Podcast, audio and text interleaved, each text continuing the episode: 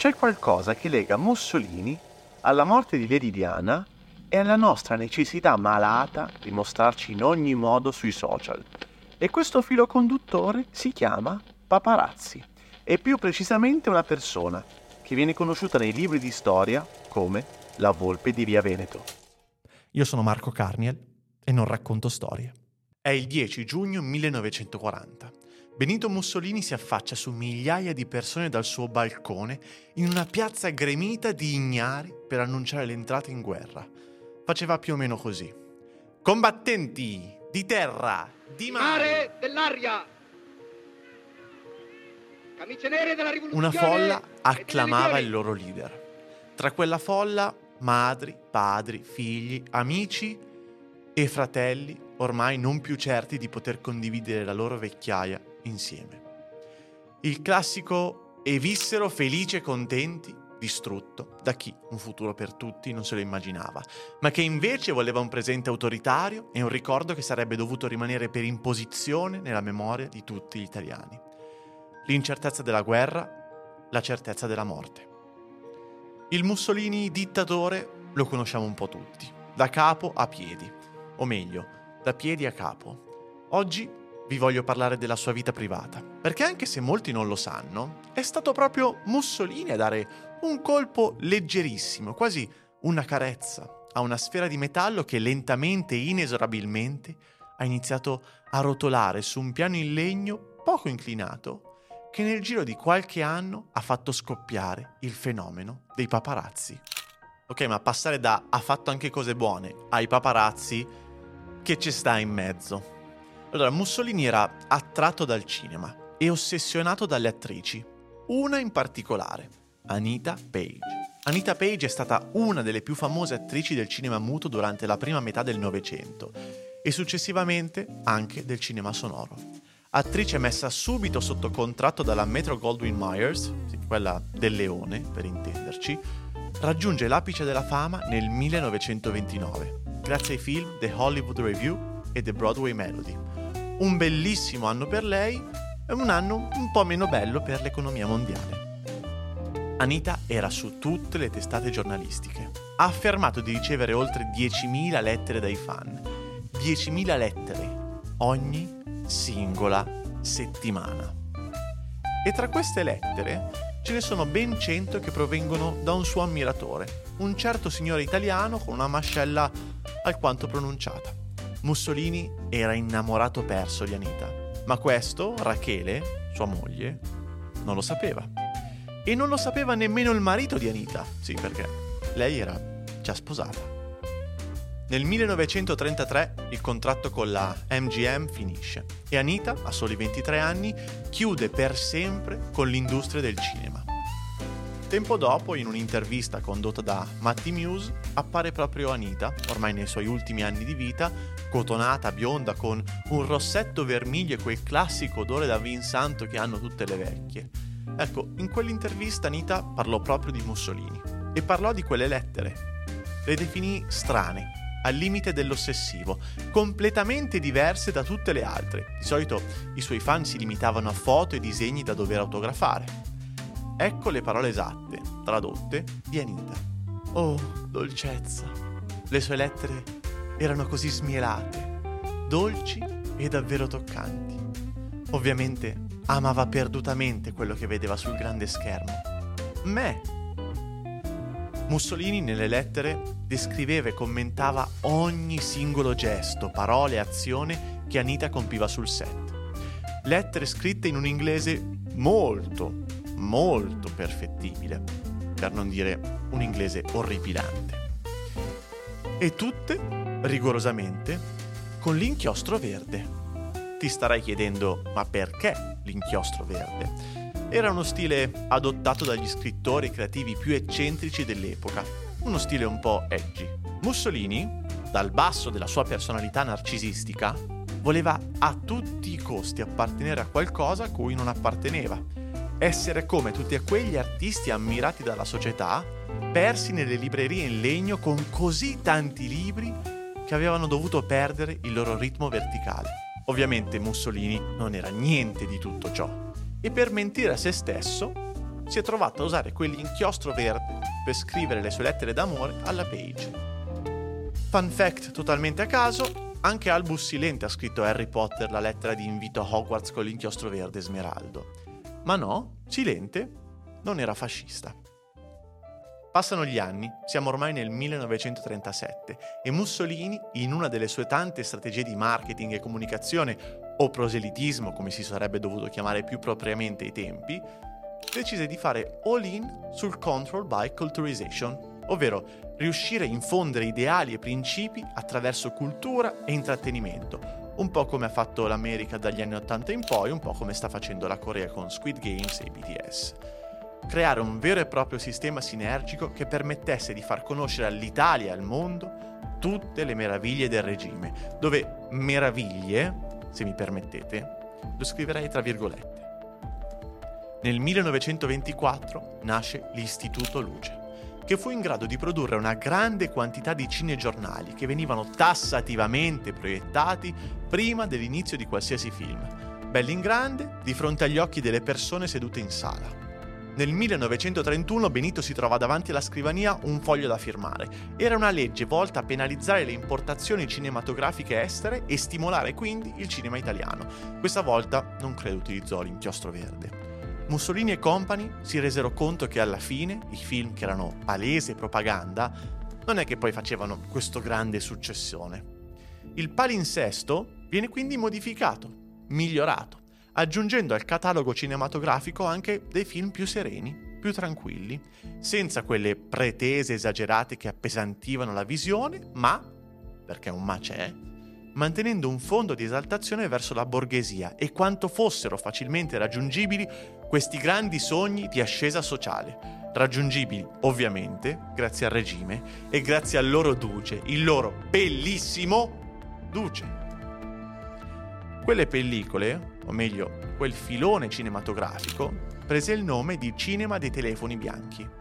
Il nome, abbastanza particolare, deriva da tutta questa grande ed eccessiva sfarzosità degli ambienti che mostravano nelle scenografie un classico simbolo di benessere e status sociale elevato, e dei telefoni bianchissimi, presenti nelle ambientazioni borghesi di questi film.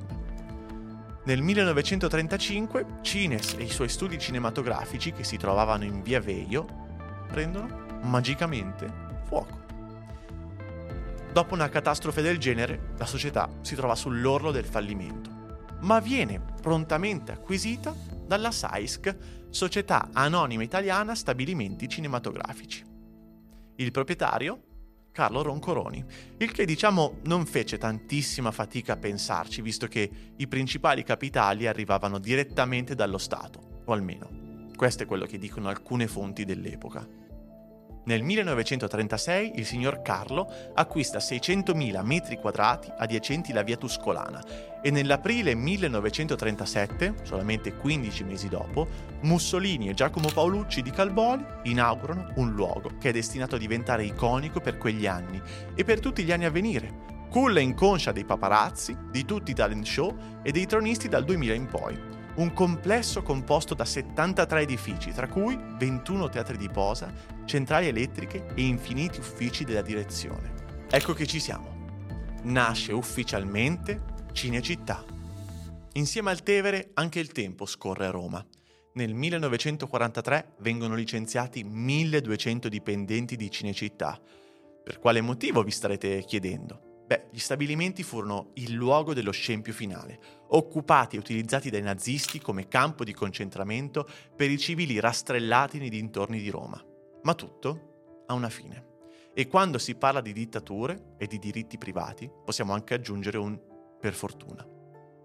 È passata solamente qualche settimana dal Natale del 1943 e la Befana, invece del carbone, ha portato stormi di aerei alleati che hanno iniziato a bombardare Cinecittà, ormai deturpata dalla sua natura per la quale è nata.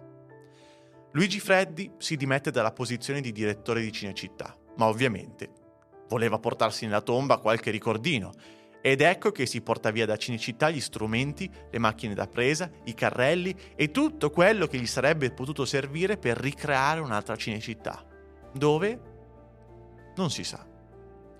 Italiani e non italiani. ex deportati di campi di concentramento, figli di non più padri e fratelli unici. Tutte le persone si trovavano lì, fianco a fianco, pensando a qualcosa che non esiste più e a sperare nel futuro, sempre che un futuro potesse davvero esistere per loro. Inutile dire come finisce la Seconda Guerra Mondiale, la lasciamo a persone che sono di sicuro più brave di me. Con un brusco cambio del governo in Italia, cambiano anche i gusti dei registi, o meglio, i registi possono finalmente essere liberi di esprimersi come meglio credono. Il mio scopo è rintracciare il drammatico nelle situazioni quotidiane, il meraviglioso nella piccola cronaca, considerata dai più come materia consunta. Perché pensare avventure straordinarie quando ciò che passa sotto i nostri occhi e che succede ai più sprovveduti di noi è così pieno di una reale angoscia? Un leitmotiv di De Sica, concentrato a tirare fuori dalla normalità dei sentimenti intensi in valore assoluto, angelica meraviglia e funesta tragedia. Ed è De Sica a far riaccendere l'amore e l'importanza del cinema in Italia, grazie a Ladri di biciclette. Un'anima paradossale tocca le sponde del film, perché Ladri di biciclette, il film che riaccende la miccia del cinema italiano e quindi anche quello di Cinecittà, non ha nessuna scena ambientata all'interno dei teatri di posa, ed è proprio questa una delle principali caratteristiche del neorealismo: scene girate per strada e attori non professionisti, quindi riuscire a mostrare la realtà con gli occhi e il tatto della realtà stessa. Il paradosso e l'ipocrisia del destino, che riaccende l'ardore di qualcosa che non è mai stato citato grazie a un film che è addirittura stato aspramente criticato. È il 24 novembre 1948. Il film esce finalmente dalle strade per catapultarsi nelle sale cinematografiche, ma fu un totale disastro. Rimase per pochissimo tempo in programmazione e le poche persone che lo videro ne parlarono malissimo, senza la minima pietà. È probabile che le persone non erano ancora pronte a vedere quello che realmente erano diventate dopo la guerra. Vederci da un occhio esterno ci fa vedere la realtà come appare e come in tutti i cambiamenti prima si repellono per essere accettati solamente in un secondo momento. Ovviamente gli italiani, alla seconda fase, non erano minimamente arrivati. Forse perché la interpretarono come un'accusa, un disgusto verso un popolo ancora sconfitto. Ma Marco, prima mi dici che ha fatto riaccendere la miccia di Cinecittà e adesso mi dici che fu un totale disastro. Fia, deciditi! Ci sono tantissime persone che in Italia ormai si trovano senza lavoro, tra cui tutti gli artigiani che lavoravano in Cinecittà e dintorni. E tutte queste migliaia di mani abili nel creare, levigare, mescolare, colorare, si ritrovano a vivere nella periferia romana, la meno costosa. Tutta questa abilità sommersa stava caricando del potenziale. Ci voleva solamente qualcuno che sganciava la leva. La MGM fa letteralmente esplodere il cinema in Italia. No, aspetta, brutta scelta di parole. Cioè, non è che l'ha fatto esplodere come gli alleati, intendo che lo fa... Vabbè, dai, avete capito, su. Il cinema riparte, e così anche Cinecittà.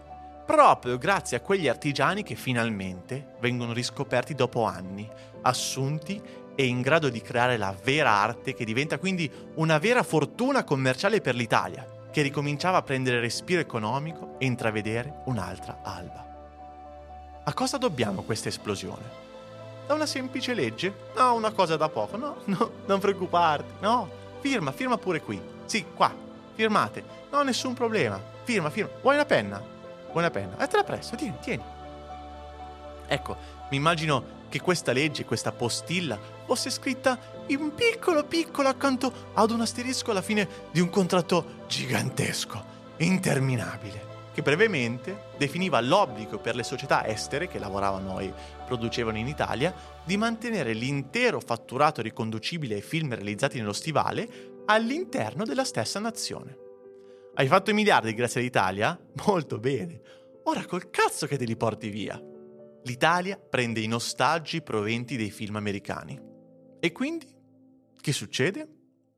Succede che Hollywood e tutte quelle mega produzioni che portano lavoro e arte in Italia si trovano a dover reinvestire tutti gli introiti in nuovi film, sempre a Cinecittà. Ecco che Roma si riempie di star provenienti da oltreoceano. L'aria si mischia all'arte, e inizia una delle più rosee e magiche fasi storiche di Roma, chiamata Hollywood sul Tevere. Siamo in un periodo storico nel quale facciamo storia sul fronte cinematografico, grazie a eterne dive come Gina Lollobrigida, Silvana Mangano e Sophia Loren, giusto per darvi tre nomi. Ma non mancano nemmeno i fenomeni dietro alla macchina da presa. Registi del calibro di De Sica, Rossellini e Visconti diventano i modelli da imitare. Le strade iniziano a pullulare di arte. I Sanpietrini offrono la loro schiena a Liz Taylor, Grace Kelly, Audrey Hepburn e Clint Eastwood. Le persone iniziano a vederlo. Si sente, qualcosa sta cambiando e la prova era tutto attorno. Ma perché proprio l'Italia? E perché proprio Roma? E perché proprio Cinecittà? Oltre all'evidente magheggio di cui abbiamo parlato poco fa. Vabbè, magheggio. Una strategia, eh? Vediamola come strategia. Cinecittà aveva tutto quello che un produttore cinematografico potesse desiderare. Teatri di posa e spazi già pronti, un'abilissima manodopera a buon mercato e delle location che, vabbè, ma che ve lo dico a fare?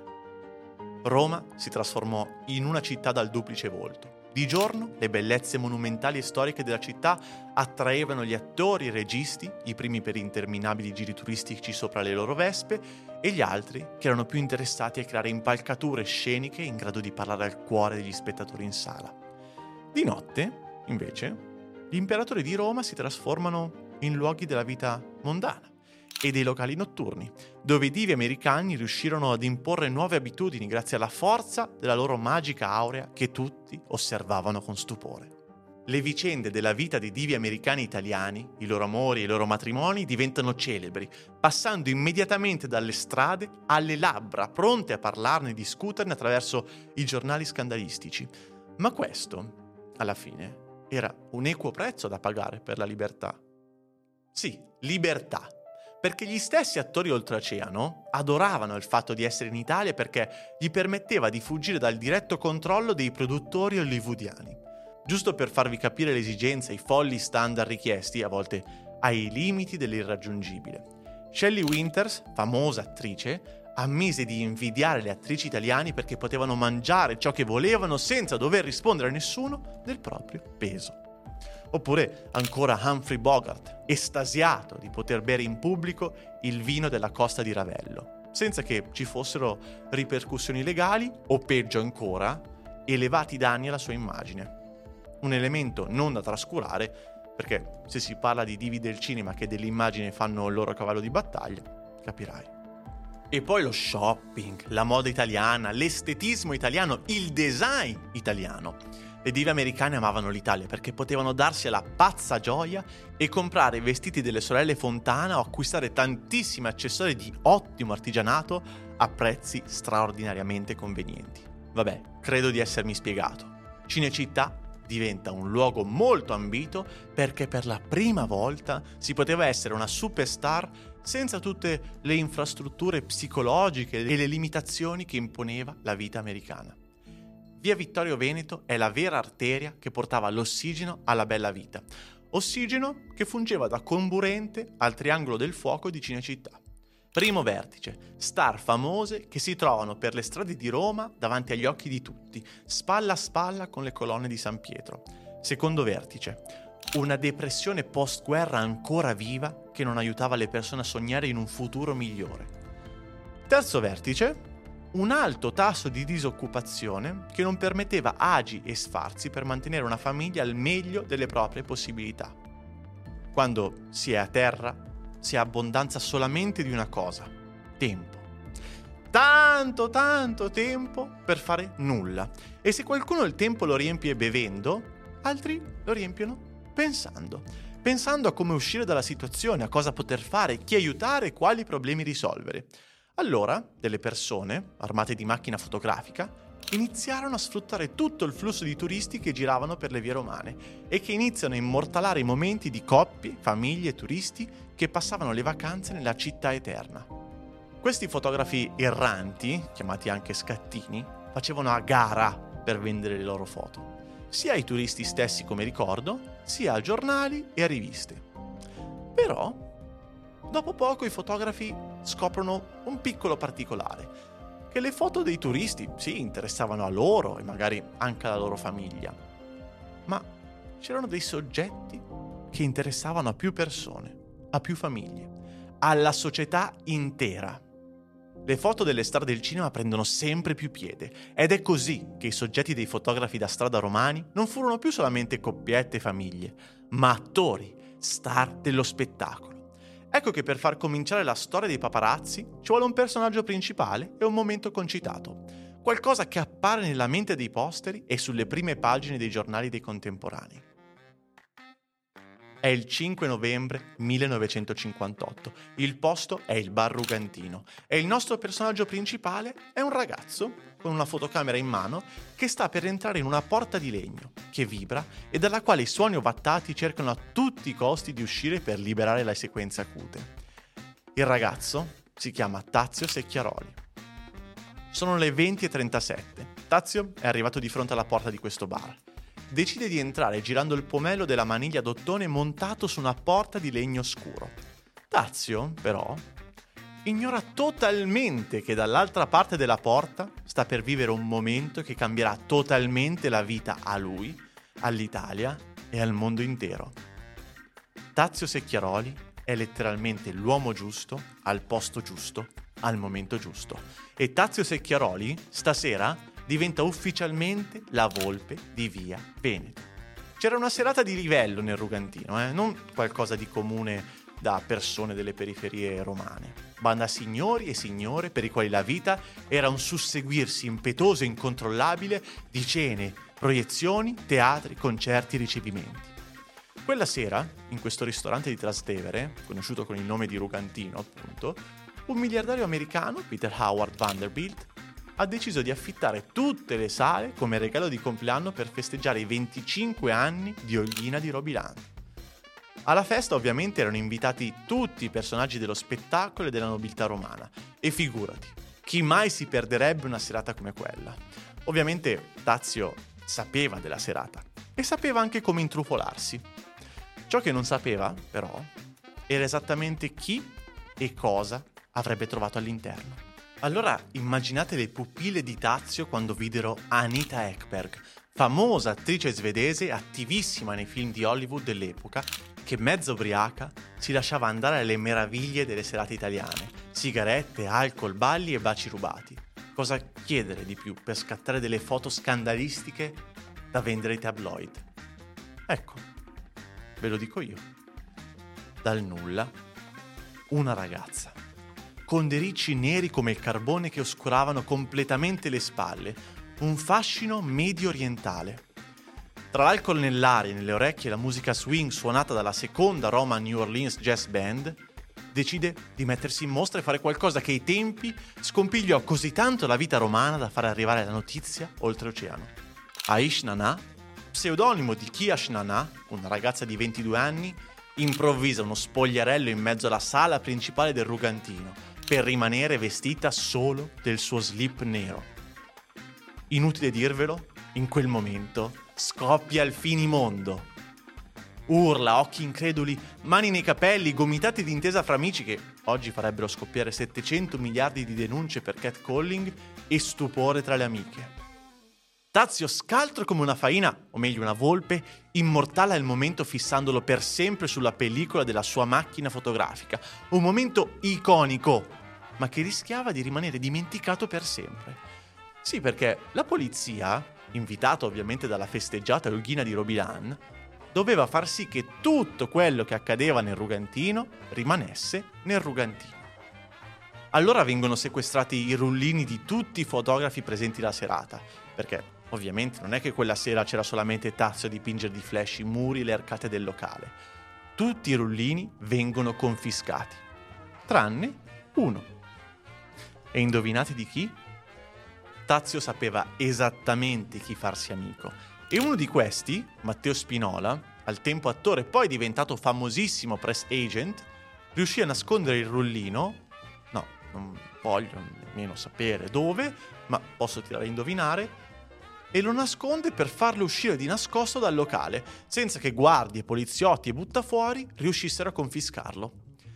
La foto di Tazio racconta un momento iconico, indimenticabile per la nostra storia e per la storia della fotografia mondiale. Questa foto finisce su tutti i giornali italiani e in 24 ore fa il giro di tutto il mondo, conquistando le colonne del New York Times. L'Espresso intitola in prima pagina «La turca desnuda» e scoppia un vero e proprio caso mediatico.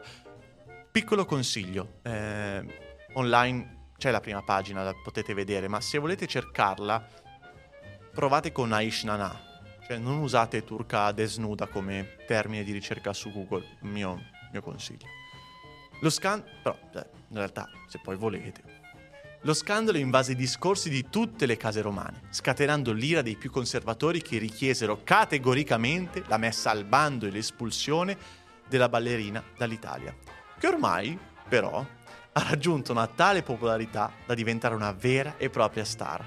Tutto questo casino scatenato da una foto. La foto della nostra volpe a cui ormai era chiara una cosa. Era chiara a Tazio, era chiara ai suoi competitor, era chiaro a chi ancora faceva le foto ai turisti.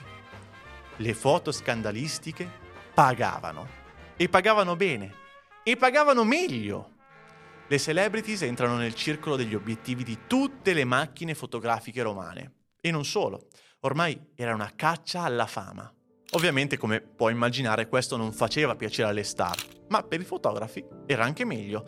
Tanto più le celebrità venivano accolte in momenti sbagliati, tanto più la foto dava scandalo e tanto più i fotografi venivano pagati.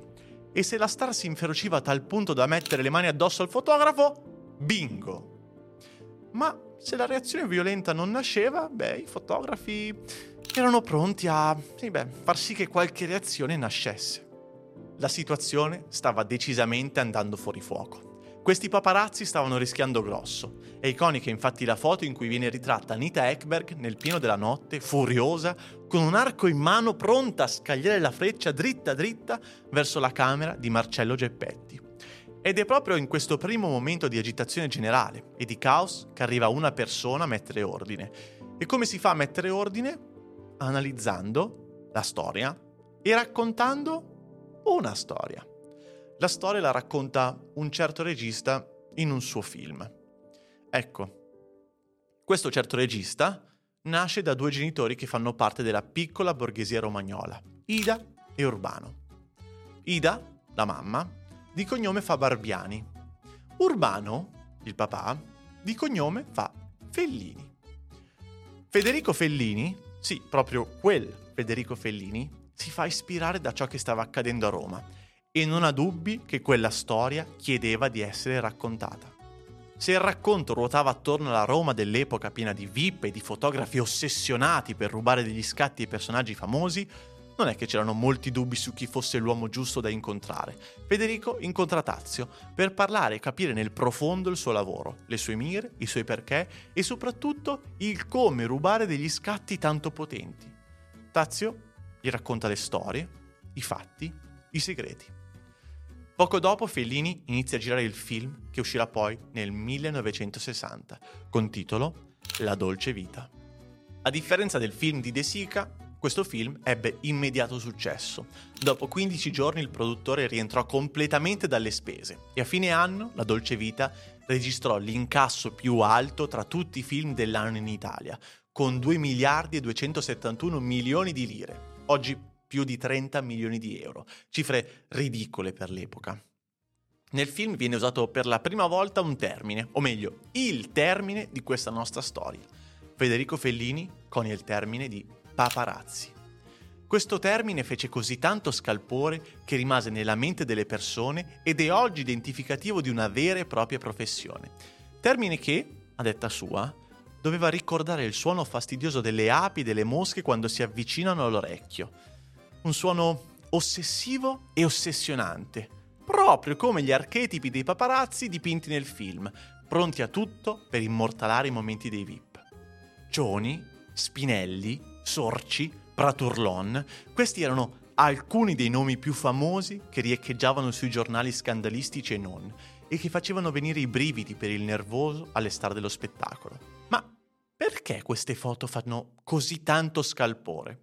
Ecco, siamo in un periodo storico nel quale la star doveva essere perfetta e apparire come tale.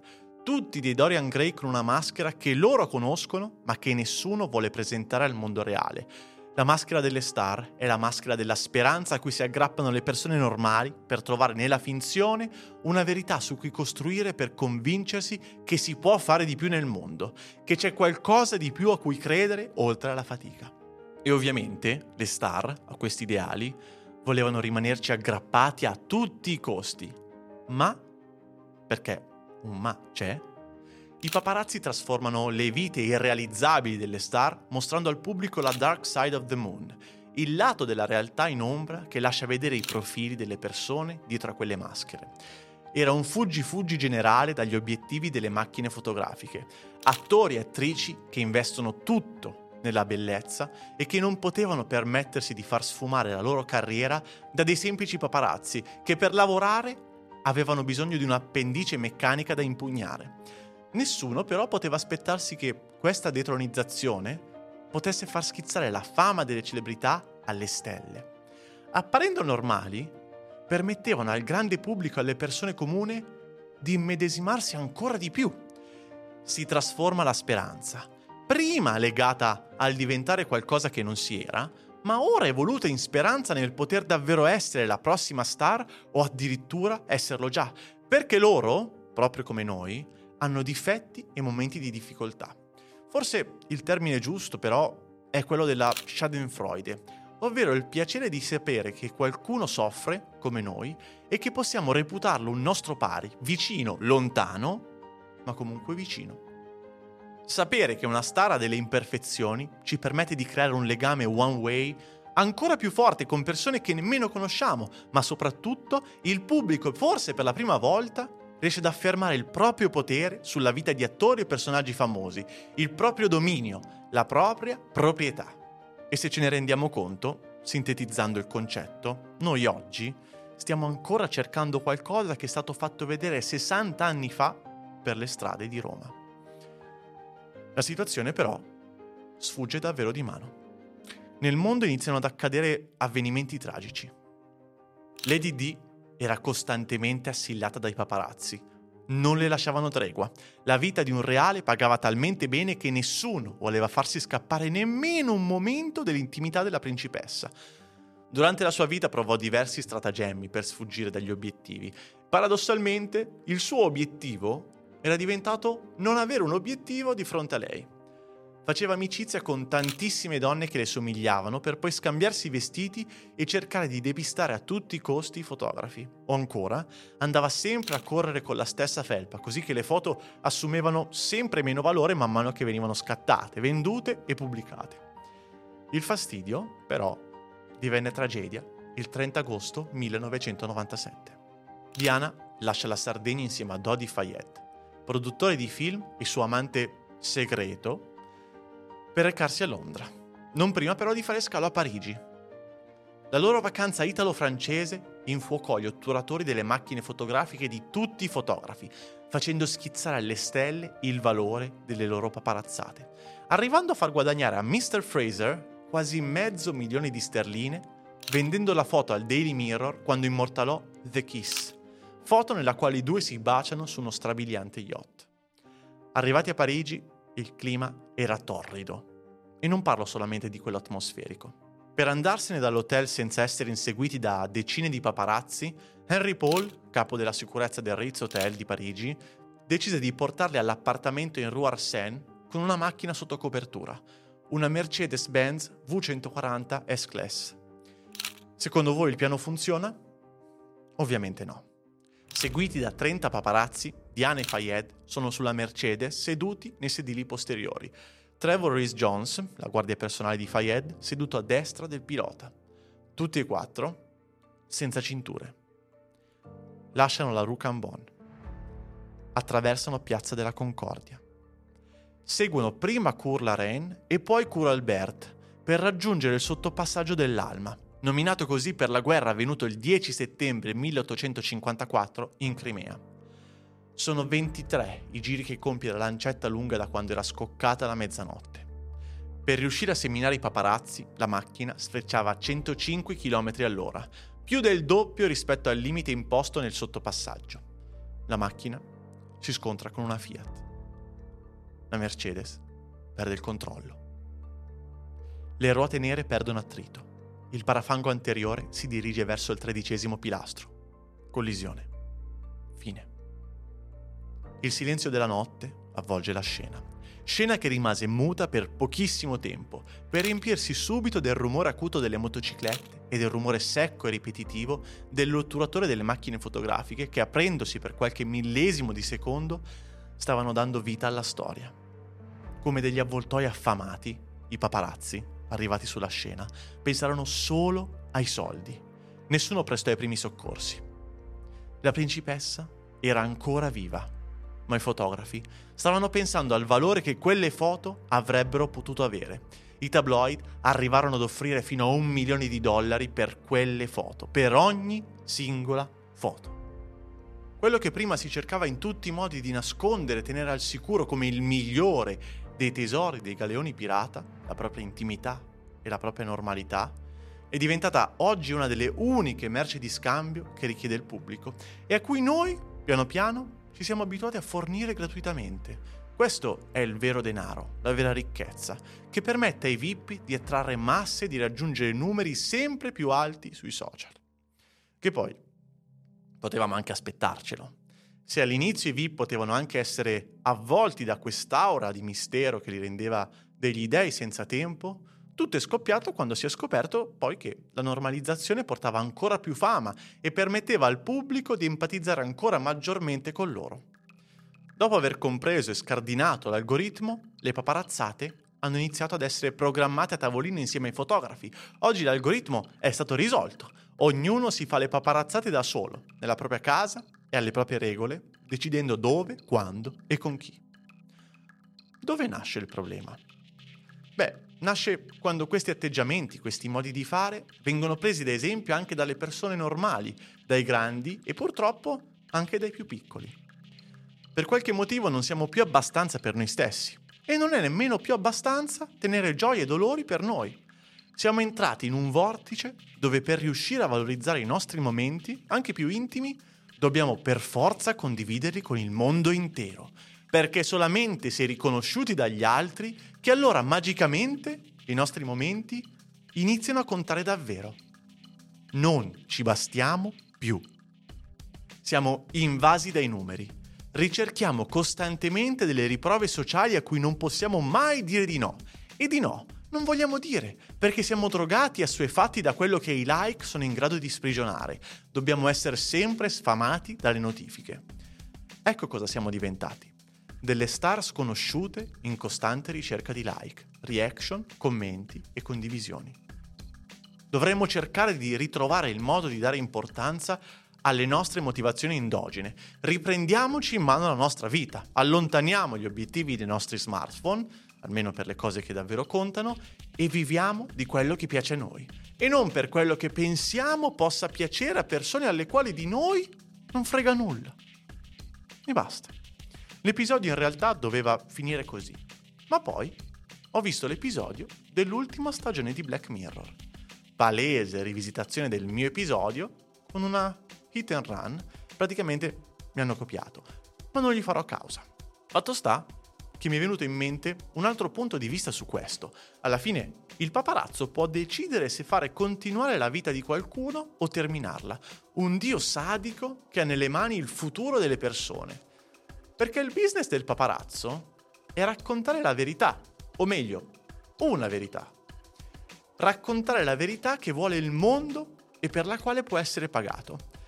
Ma chi può avere il diritto di scegliere di dire la verità per qualcun altro? Perché a costo di dire la verità dobbiamo per forza far star male altre persone? Perché ci interessa così tanto dover far emergere il marcio di alcune persone se non tange a nessun altro se non a loro stesse? E qui il punto.